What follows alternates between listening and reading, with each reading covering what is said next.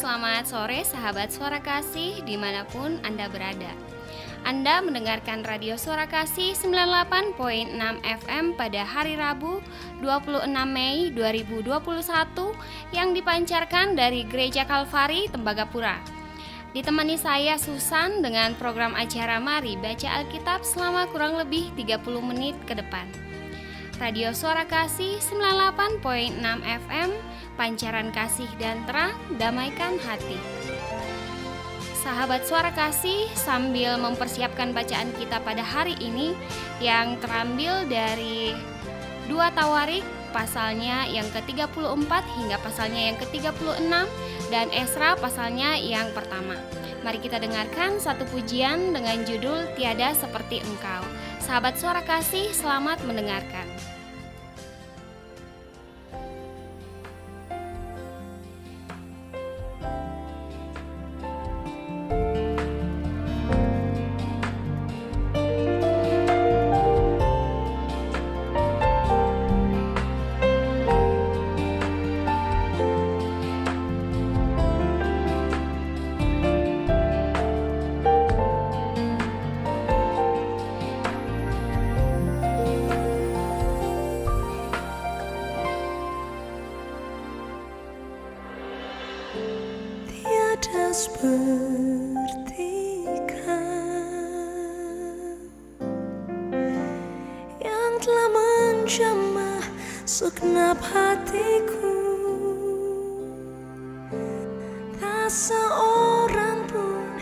战了。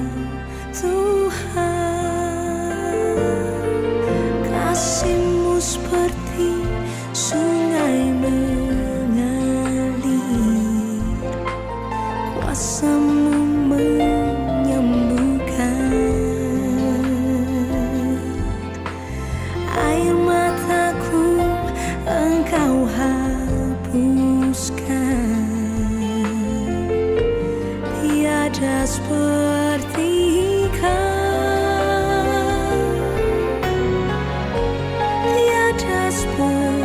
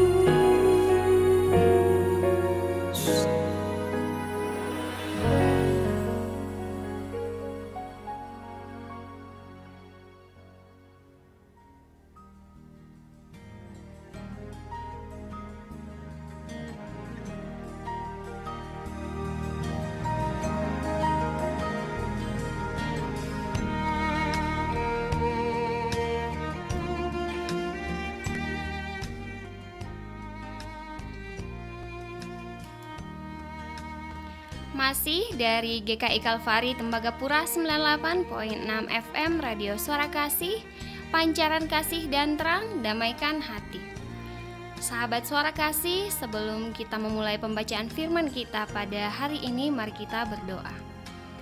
Bapa kami dalam kerajaan sorga, pada kesempatan ini kami berterima kasih dan mengucap syukur atas segala berkat dan penyertaan-Mu dalam hidup kami. Pada sore hari ini kami akan membaca sebagian dari firman-Mu. Biarlah apa yang hendak kami baca dan kami dengarkan dapat kami mengerti. Dalam nama Tuhan Yesus, haleluya, amin.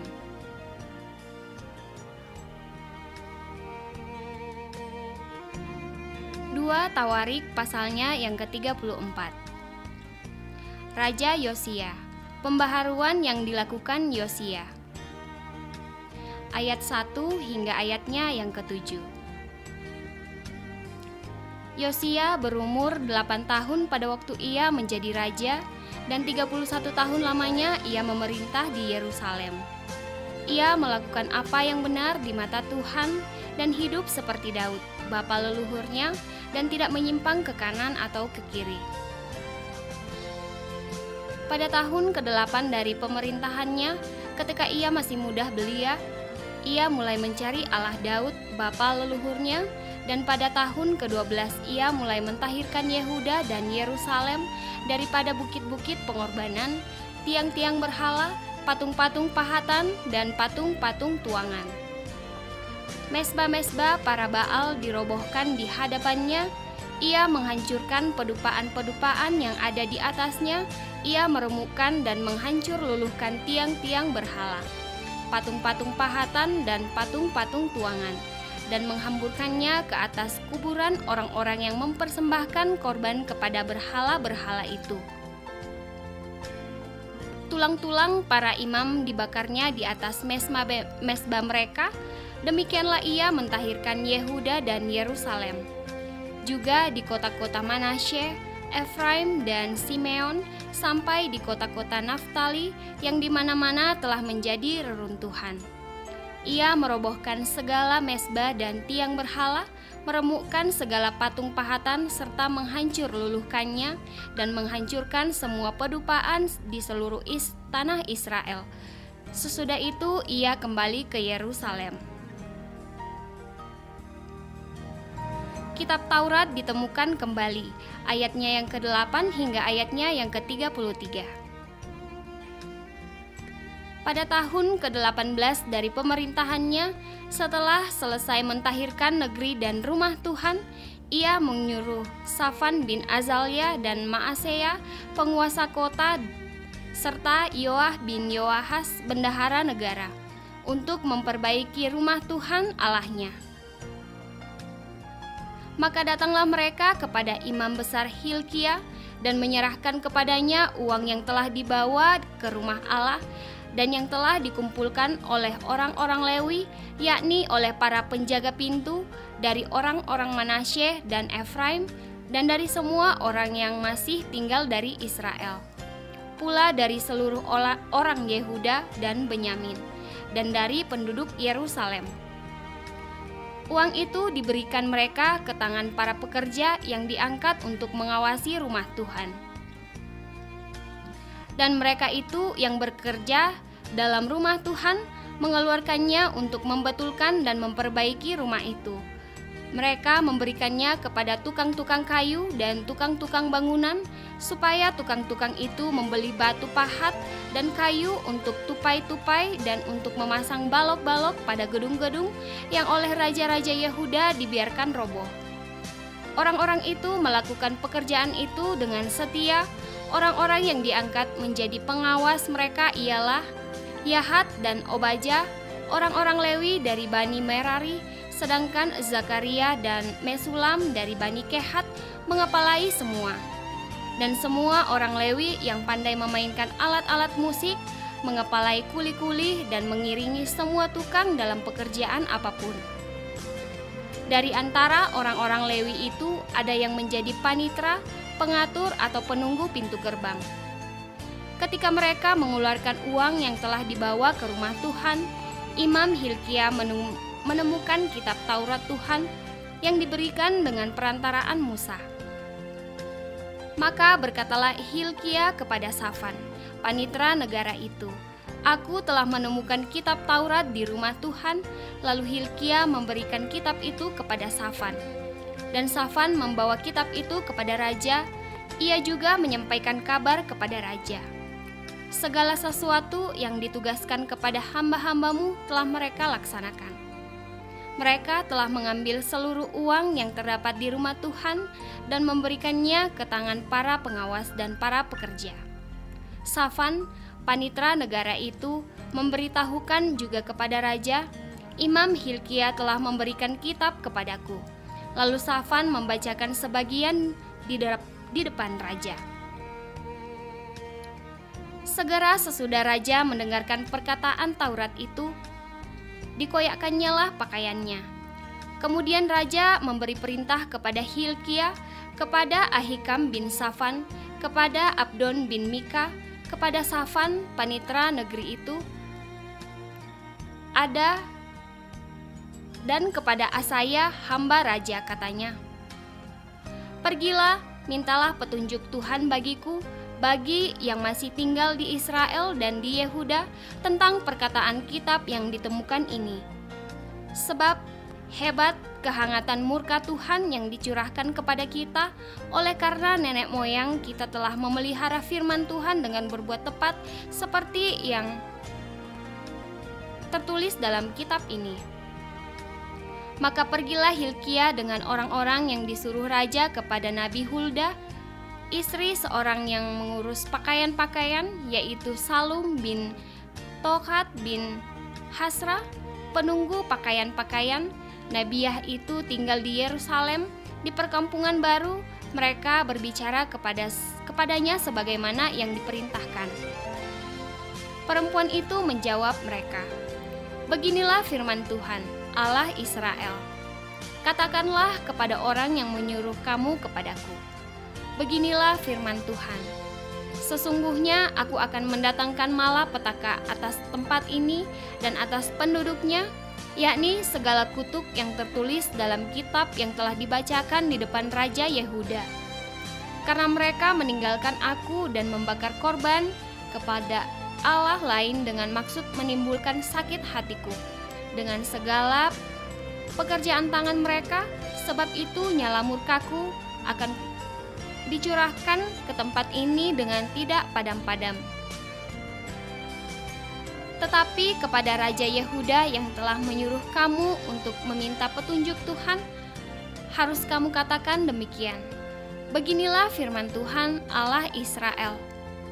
Mengenai perkataan yang telah kau dengar itu, oleh karena engkau sudah menyesal dan engkau merendahkan diri di hadapan Allah pada waktu engkau mendengar firman-Nya terhadap tempat ini dan terhadap penduduknya, oleh karena engkau merendahkan diri di hadapanku, mengoyakkan pakaianmu dan menangis di hadapanku, aku pun telah mendengarnya, demikianlah firman Tuhan maka sesungguhnya aku akan mengumpulkan engkau kepada nenek moyangmu, dan engkau akan dikebumikan ke dalam kuburmu dengan damai, dan matamu tidak akan melihat segala malapetaka yang akan kudatangkan atas tempat ini dan atas penduduknya. Lalu mereka menyampaikan jawab itu kepada raja. Sesudah itu, raja menyuruh orang mengumpulkan semua tua-tua Yehuda dan Yerusalem Kemudian pergilah raja ke rumah Tuhan bersama-sama semua orang Yehuda dan penduduk Yerusalem, para imam, orang-orang Lewi, dan seluruh orang awam, baik yang besar maupun yang masih kecil. Dengan didengar mereka, ia membacakan segala perkataan dari kitab Perjanjian yang ditemukan di rumah Tuhan itu. Sesudah itu berdirilah, raja pada tempatnya dan diikatnyalah perjanjian di hadapan Tuhan untuk hidup dengan mengikut Tuhan dan tetap menuruti perintah-perintahnya, peraturan-peraturannya, dan ketetapan-ketetapannya dengan segenap hatinya dan dengan segenap jiwanya untuk melakukan perkataan perjanjian yang tertulis dalam kitab itu. Ia menyuruh semua orang yang berada di Yerusalem dan Benyamin ikut serta dalam perjanjian itu dan penduduk Yerusalem berbuat menurut perjanjian Allah, yakni Allah nenek moyang mereka. Yosia menjauhkan segala dewa kekejian dari semua daerah orang Israel dan menyuruh semua orang yang ada di Israel beribadah kepada Tuhan Allah mereka. Maka sepanjang hidup Yosia mereka tidak menyimpang mengikuti Tuhan Allah nenek moyang mereka.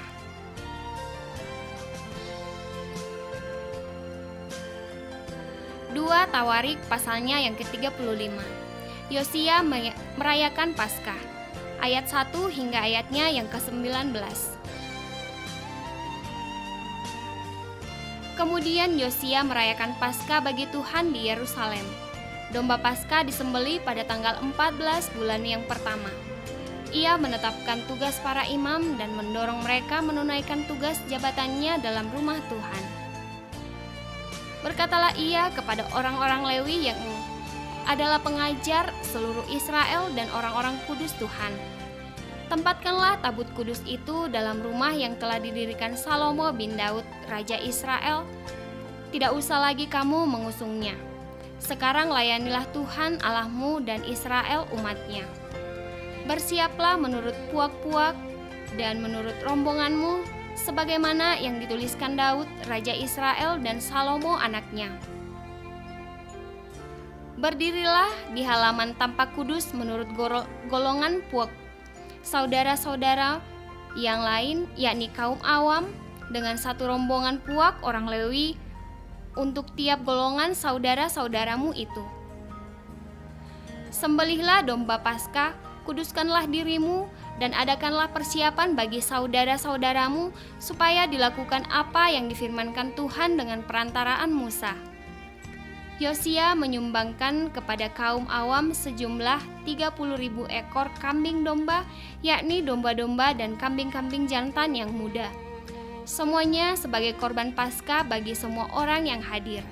Selain itu disumbangkannya 3.000 ekor lembu, semuanya itu dari harta milik raja. Juga panglimanya memberi sumbangan sukarela kepada rakyat, para imam dan orang-orang Lewi Kemudian Hilkia, Sakaria, dan Yehiel, para pemuka rumah Allah, memberi kepada para imam 2.600 ekor kambing domba sebagai korban pasca dan selain itu 300 ekor lembu. Lalu Konanya dan kedua saudaranya, Semaya dan Natanel, serta Hasabia, Yeiel, dan Yosabat, para pemimpin orang-orang Lewi, menyumbangkan kepada orang-orang Lewi 5000 ekor kambing domba sebagai korban pasca dan selain itu 5000 ekor lembu. Setelah upacara ibadah disiapkan, berdirilah para imam pada tempatnya dan orang-orang Lewi menurut rombongannya sesuai dengan perintah raja. Maka disembelilah domba Paskah dan para imam menyiramkan darah yang mereka terima dari orang-orang Lewi, sedang orang-orang Lewi menguliti domba itu. Tetapi mereka memisahkan korban bakaran untuk diserahkan kepada kaum awam menurut golongan puak mereka, supaya dipersembahkan kepada Tuhan sebagaimana yang tertulis dalam kitab Musa. Demikian pula dilakukan mereka dengan lembu-lembu, kemudian mereka memasak domba pasca di atas api sesuai dengan peraturan sedang persembahan-persembahan kudus mereka masak dalam kuali, belanga, dan pinggan, lalu membawanya cepat-cepat kepada segenap kaum awam. Kemudian mereka menyediakannya bagi dirinya dan bagi para imam, karena para imam, yakni anak-anak Harun, sampai malam hari sibuk mempersembahkan korban bakaran dan segala lemak. Oleh sebab itu, orang-orang Lewi menyediakannya bagi dirinya dan bagi para imam, yakni anak-anak Harun. Para penyanyi, yakni Bani Asaf, ada pada tempat mereka sesuai dengan perintah Daud, Asaf, Heman, dan Yedutan. Pelihat raja itu juga para penunggu pintu gerbang ada tiap ada pada tiap-tiap pintu gerbang. Mereka tidak usah meninggalkan tugas mereka karena saudara-saudara mereka, orang-orang Lewi, menyediakannya untuk mereka. Demikianlah seluruh upacara ibadah bagi Tuhan disiapkan pada hari itu untuk merayakan Paskah dan untuk mempersembahkan korban bakaran atas mesbah Tuhan sesuai dengan perintah Raja Yosia. Pada waktu itu orang Israel yang hadir di situ merayakan Paskah dan hari raya roti tidak beragi selama tujuh hari. Paskah semacam itu tidak pernah lagi dirayakan di Israel sejak Nabi Samuel. Seorang pun di antara raja-raja orang Israel tidak pernah merayakan Paskah seperti yang dirayakan Yosia dengan para imam dan orang-orang Lewi. dengan seluruh orang Yehuda dan Israel yang dapat hadir dan dengan penduduk Yerusalem. Paskah itu dirayakan pada tahun ke-18 pemerintahan Yosia. Yosia dibunuh oleh Neko. Ayatnya yang ke-20 hingga 27. Kemudian daripada semua ini, setelah Yosia memperbaiki rumah Tuhan, majulah Neko, Raja Mesir, hendak berperang di Karkemis. Di tepi sungai Efrat, Yosia keluar menghadapinya. Ia mengirim utusan kepada Yosia dengan pesan, Apakah urusanmu dengan aku, Raja Yehuda? Saat ini aku tidak datang melawan engkau, tetapi melawan keluarga raja yang sedang kuperangi Allah memerintahkan aku supaya segera bertindak, hendaklah niatmu menentang Allah yang menyertai aku, supaya engkau jangan dimusnahkannya. Tetapi Yosia tidak berpaling daripadanya, melainkan menyamar untuk berperang melawan dia. Ia tidak mengindahkan kata-kata Neko yang merupakan pesan Allah, lalu berperang di lembah Megiddo. Maka pemanah-pemanah menembaki Raja Yosia dan Raja berseru kepada orang-orangnya, Bawa aku dari sini, karena aku luka parah. Orang-orangnya mengangkatnya dari keretanya, lalu mengangkutnya dengan kereta cadangannya, lalu membawanya ke Yerusalem. Kemudian matilah ia, lalu dikuburkan di pekuburan nenek moyangnya. Seluruh Yehuda dan Yerusalem berkabung karena Yosia. Yeremia membuat suatu syair ratapan mengenai Yosia dan sampai sekarang ini semua penyanyi laki-laki dan penyanyi perempuan menyanyikan syair-syair ratapan mengenai Yosia dan mereka jadikan itu suatu kebiasaan di Israel. Semuanya itu tertulis dalam syair-syair ratapan, selebihnya dari riwayat Yosia dan perbuatan-perbuatannya yang saleh yang sesuai dengan yang ada tertulis dalam Taurat Tuhan, yakni riwayatnya dari awal sampai akhir, sesungguhnya semuanya itu tertulis dalam kitab Raja-Raja Israel dan Yehuda. Sahabat suara kasih, sebelum kita melanjutkan pembacaan kita yang selanjutnya, mari kita dengarkan satu pujian dengan judul Mujizat itu nyata. Sahabat suara kasih, selamat mendengarkan.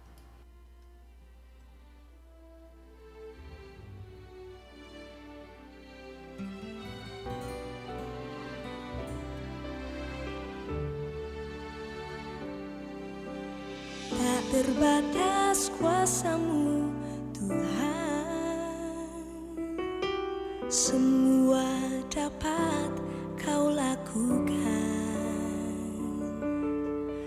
Apa yang kelihatan mustahil bagiku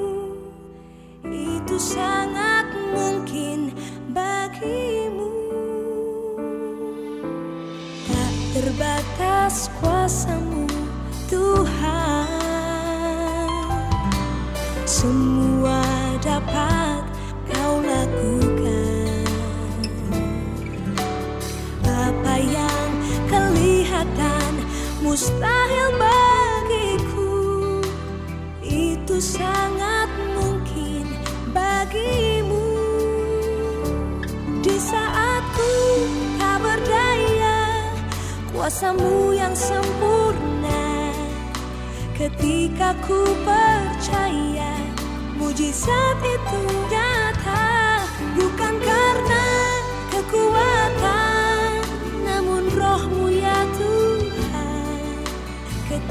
Ketika ku berdoa Mujizat itu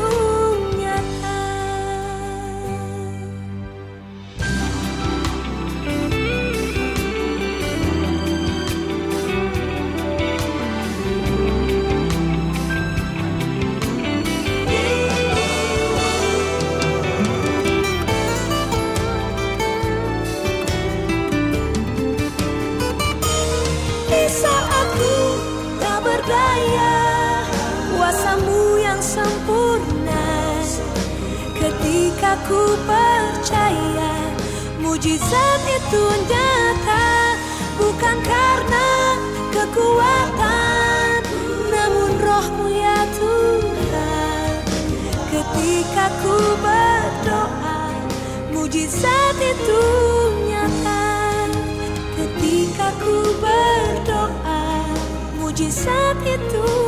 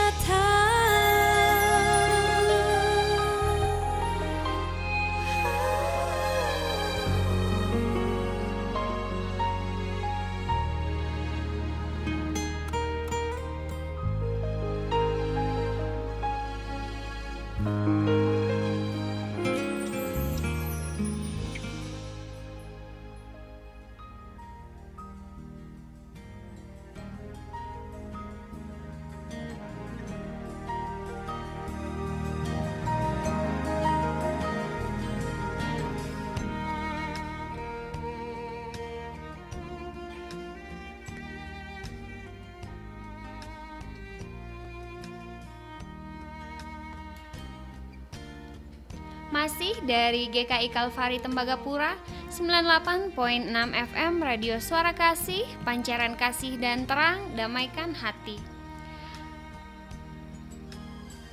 Mari kita lanjutkan kembali pembacaan kita yang selanjutnya. 2 Tawarik pasalnya yang ke-36 Raja Yoahas. Ayat 1 hingga ayatnya yang keempat Rakyat negeri menjemput Yoahas anak Yosia dan mengangkat dia menjadi raja di Yerusalem menggantikan ayahnya.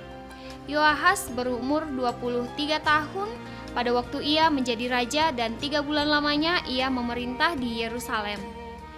Raja Mesir memecatnya dari pemerintahannya di Yerusalem dan mendenda negeri itu 100 talenta perak dan satu talenta emas. Kemudian Raja Mesir itu mengangkat Eliakim, saudara Yoahas menjadi raja atas Yehuda dan Yerusalem dan menukar namanya menjadi Yoyakim tetapi Yoahas saudaranya itu ditawan oleh Neko dan dibawa ke Mesir. Raja Yoyakim Ayatnya yang kelima hingga ayatnya yang kedelapan. Yoyakim berumur 25 tahun pada waktu ia menjadi raja dan 11 tahun lamanya ia memerintah di Yerusalem. Ia melakukan apa yang jahat di mata Tuhan Allahnya. Nebukadnezar, Raja Babel, maju melawan dia, membelenggunya dengan rantai tembaga untuk membawanya ke Babel. Juga beberapa perkakas rumah Tuhan dibawa Nebukadnezar ke Babel dan ditempatkan di istan di istananya di Babel. Selawinya dari riwayat Yoyakim, segala kekejian yang dilakukannya dan kesalahan yang ada padanya, sesungguhnya semuanya itu tertulis dalam kitab Raja-Raja Israel dan Yehuda. Maka Yoyakin anaknya menjadi raja menggantikan dia. Raja Yoyakin, ayatnya yang ke-9 hingga ayatnya yang ke-10.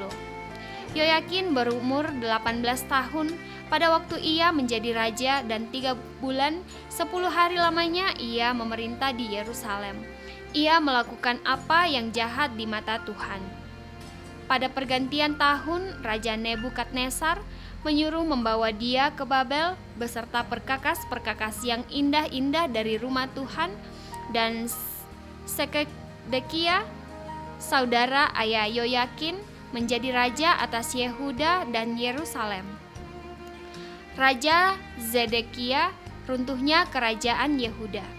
Ayatnya yang ke-11 hingga ayatnya yang ke-23.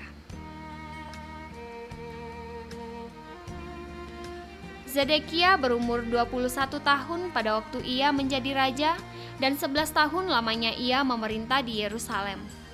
Ia melakukan apa yang jahat di mata Tuhan Allahnya dan tidak merendahkan diri di hadapan Nabi Yeremia yang datang membawa pesan Tuhan. Lagi pula ia memberontak terhadap Raja Nebukadnezar yang telah menyuruhnya bersumpah demi Allah, ia menegarkan tekuknya dan mengeraskan hatinya dan tidak berbalik kepada Tuhan Allah Israel. Juga semua pemimpin di antara para imam dan rakyat berkali-kali berubah setia dengan mengikuti segala kekejian bangsa-bangsa lain. Rumah yang dikuduskan Tuhan di Yerusalem itu dinajiskan mereka. Namun Tuhan, Allah nenek moyang mereka, berulang-ulang mengirim pesan melalui utusan-utusannya, karena ia sayang kepada umatnya dan tempat kediamannya. Tetapi mereka mengolok-olok utusan-utusan Allah itu, menghina segala firman-Nya, dan mengejek nabi-nabinya. Oleh sebab itu murka Tuhan bangkit terhadap umatnya sehingga tidak mungkin lagi di pemulihan.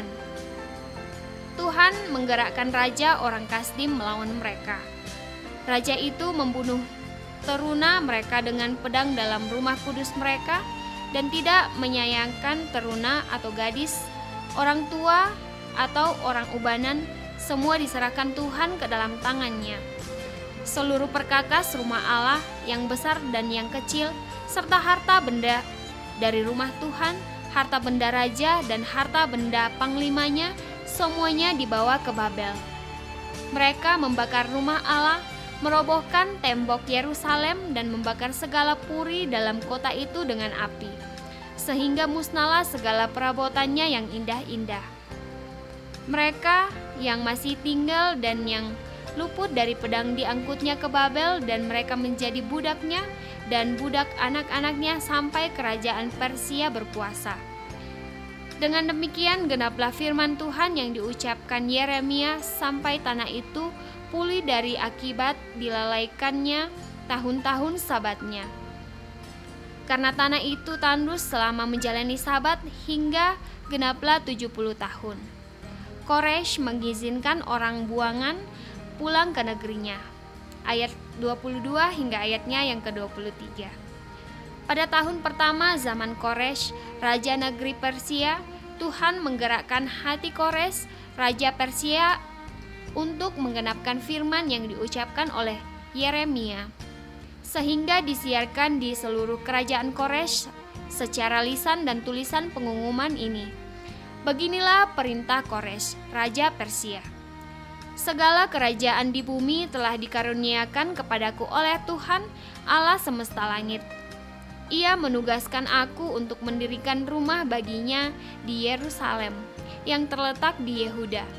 Siapa di antara kamu termasuk umatnya, Tuhan Allahnya menyertainya dan biarlah ia berangkat pulang. Esra pasalnya yang pertama. Koresh mengizinkan orang-orang buangan pulang ke negerinya. Ayat 1 hingga ayatnya yang ketujuh. ke-17.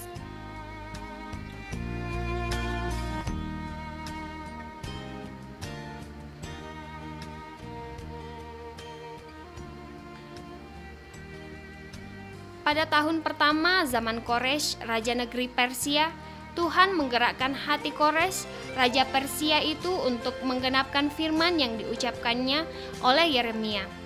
Sehingga disiarkan di seluruh kerajaan Kores secara lisan dan tulisan pengumuman ini. Beginilah perintah Kores, raja Persia. Segala kerajaan di bumi telah dikaruniakan kepadaku oleh Tuhan Allah semesta langit ia menugaskan aku untuk mendirikan rumah baginya di Yerusalem yang terletak di Yehuda. Siapa di antara kamu termasuk umatnya, Allahnya menyertainya, biarlah ia berangkat pulang ke Yerusalem yang terletak di Yehuda dan mendirikan rumah Tuhan Allah Israel, yakni Allah yang diam di Yerusalem. Dan setiap orang yang tinggal di mana pun ia ada sebagai pendatang, harus disokong oleh penduduk setempat dengan perak dan emas, harta benda dan ternak, di samping persembahan sukarela bagi rumah Allah yang ada di Yerusalem.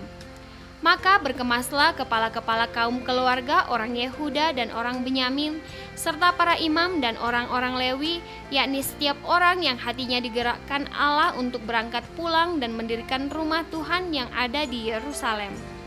Dan segala orang di sekeliling mereka, membantu mereka dengan barang-barang perak, dengan emas, harta benda, dan ternak, dan dengan pemberian yang indah-indah, selain dari segala sesuatu yang dipersembahkan dengan sukarela. pula Raja Kores menyuruh mengeluarkan perlengkapan rumah Tuhan yang telah diangkut Nebukadnezar dari Yerusalem dan yang ditaruhnya di dalam kuil Allahnya. Kores, Raja Persia itu menyuruh mengeluarkan semuanya itu di bawah pengawasan Mitredat, pendahara raja yang menghitung seluruhnya bagi Sesbazar, pembesar di Yehuda. Inilah daftarnya. 30 bokor emas, 1000 bokor perak, 29 pisau, 30 piala emas, pula 400, 10 piala perak, 1000 buah barang-barang lain, barang-barang emas dan perak itu seluruhnya berjumlah 5400. Semuanya itu dibawa oleh Sesbazar sewaktu orang-orang buangan itu dibawa pulang dari negeri Babel ke Yerusalem.